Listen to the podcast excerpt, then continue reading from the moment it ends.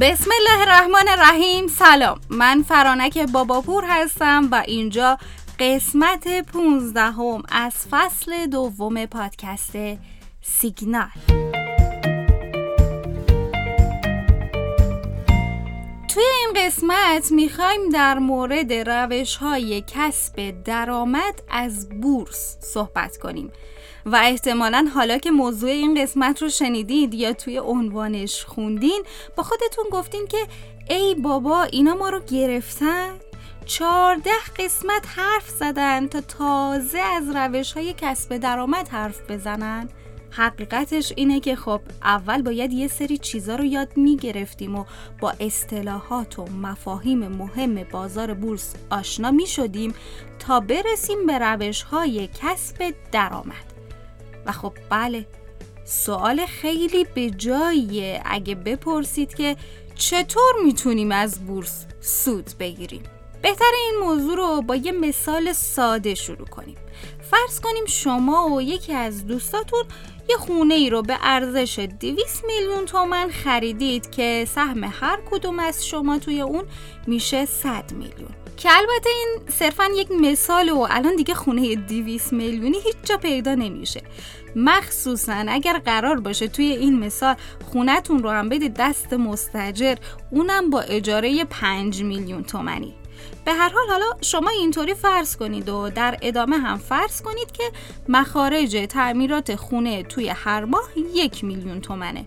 پس سود خالص شما از این خونه مجموعاً چهار میلیون تومن یعنی برای هر نفر دو میلیون تومن در ماهه. حالا فرض کنید بعد از گذشت مدتی تصمیم گرفتید این خونه رو بفروشید و خونه شما در حال حاضر 300 میلیون تومن ارزش داره. پس حالا می‌تونیم بگیم که سهم هر کدوم از شما رسیده به 150 میلیون و این مبلغ 50 میلیون بالاتر از ارزش اولیشه به این معنی که شما 50 میلیون سود کردید. پس به طور کلی شما از دو راه متفاوت سود دریافت کردید. یکی سود حاصل از درآمد و اون یکی سودیه که از فروش خونه به دست آوردید. بازار بورس هم به همین روش عمل می‌کنه. بعد از یک سال مالی عملکرد شرکت ها بررسی میشه و سود حاصل از اون بین سهامدارانش تقسیم میشه. از طرف دیگه اگه قیمت خود سهم ها افزایش پیدا کنه سود حاصل از اون هم نصیب سرمایه گذارانش میشه. حالا این دو روش رو به طور مفصل براتون توضیح میدم. کسب درآمد به روش سود تقسیمی. شرکت هایی که سهامشون توی بازار بورس خرید و فروش میشه توی یک تاریخ مشخص در پایان هر سال مالی جلسه ای با حضور همه سهامدارانشون تشکیل میدن که به مجمع سالانه معروفه. توی این مجمع گزارشی از عملکرد شرکت در سال گذشته ارائه میشه و هر سهامدار به نسبت مالکیت خودش یعنی تعداد سهمی که توی اون شرکت داره حق رأی داره. توی این جلسه صورتهای مالی شرکت تصویب میشه و به پیشنهاد هیئت مدیره بخشی از سودی که شرکت کسب کرده بین سهامدارانش تقسیم میشه. که شما می‌تونید اطلاعات مربوط به صورتهای مالی و اطلاعی های شرکت ها رو توی سایت کودال به آدرس اینترنتی کودال.ir مشاهده کنید. سهامدارا باید بدونن که سهام مربوطه یک روز کاری قبل از برگزاری مجمع بسته میشه به این معنی که اون سهم دیگه قابلیت خرید و فروش رو نداره معمولا آگهی مربوط به برگزاری مجمع چند روز قبل از اون منتشر میشه. پس تنها ملاک دریافت سود حاصل از فعالیت های یک سال شرکت اینه که توی روز برگزاری مجمع سهام اون شرکت رو داشته باشید. روزی که مجمع برگزار میشه مقدار سودی که به هر سهامدار تعلق می‌گیره مشخص میشه و روز بعد بعد از مشخص شدن کم و کیف سود سهم مجددا باز و آماده معامله میشه.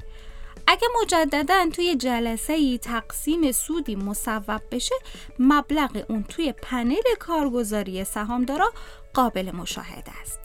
برای درک بهتر این فرایند بذارید یه مثال تخیلی دیگه براتون بزنم. فرض کنید شما تعدادی سهم از یه شرکتی به اسم الف دارید و قرار مجمع عمومی این شرکت توی روز سهشنبه مثلا تشکیل بشه. در این صورت یک شنبه آخرین روز معاملاتی این سهامه. در واقع سهام در روز دوشنبه بسته میشه و امکان معامله اون وجود نداره. حالا فرض کنید مجمع توی روز سهشنبه برگزار شده و شرکت توی این سالی که گذشته هزار میلیون تومن سود کسب کرده. این شرکت یک میلیون سهم هم منتشر کرده. پس سود هر سهم یا EPS اون هزار تومنه که میشه هزار میلیون تومن سود تقسیم بر یک میلیون سهمی که منتشر کرده. حالا ممکنه هیئت مدیره پیشنهاد بده که 300 تومن از این هزار تومن رو بین سهامدارا تقسیم کنیم. در این صورت سود تقسیمی یا DPS برای هر سهم 300 تومنه. کل سود شما به صورت ضرب سود تقسیمی در تعداد سهمی که دارید به دست میاد. باقی مبلغ هم نزد شرکت باقی میمونه تا برای مواردی مثل سرمایه در گردش و پروژه های توسعه ای خرجش کنه. قبل از اینکه اون روش دیگر رو بگم بهتر بدونید که همه شرکت ها سود تقسیمی پرداخت نمی کنن. مثلا شرکتی که زیان داده باشه یا نیاز به نقدینگی داشته باشه یا به هر دلیل دیگه ممکنه که هیچ سود تقسیمی رو پرداخت نکنه.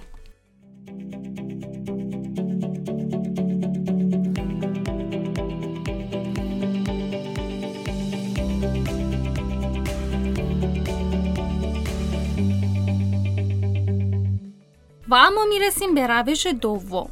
کسب درآمد به روش افزایش قیمت سهم.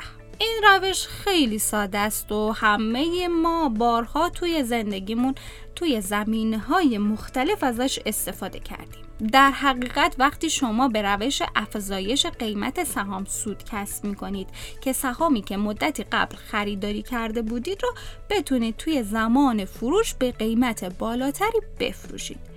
اینجا رشد قیمت سهام همون سود شماست. مثلا فرض کنید شما سهامی رو توی قیمت 200 تومن خریداری کردید. بعد از چند ماه نگهداری قصد فروشش رو دارید و حالا قیمت سهم به 350 تومن رسیده. این یعنی که شما 150 تومن ما به تفاوت این دو قیمت رو سود کردید.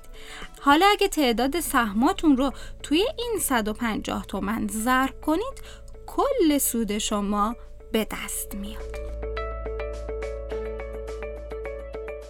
رسیدیم به آخر این قسمت و باید یادآوری کنم که بازار بورس هم مثل همه بازارهای دیگه ریسک و بازده های مخصوص به خودش رو داره و هر سرمایه گذار باید با توجه به استراتژی معاملاتی خودش عمل کنه که با توجه به شناخت و تجربهش از این بازار و فراز و نشیب های اون سود و زیان رو هم تجربه می‌کنه. پس نمی‌تونیم بگیم که همه سرمایه گذارا به سود می‌رسن یا همهشون ضرر می‌کنن. و اینکه هیچ سود ثابت ماهانه هم توی این بازار وجود نداره مگه از طرف برخی از صندوق های سرمایه گذاری.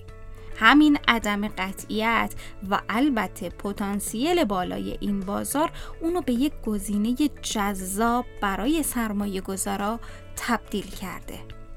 با این حال امیدواریم که سهم هاتون همیشه توی سود و صعود باشه حال دلتون خوب باشه. وقتتون بخیر. خدا نگهدار.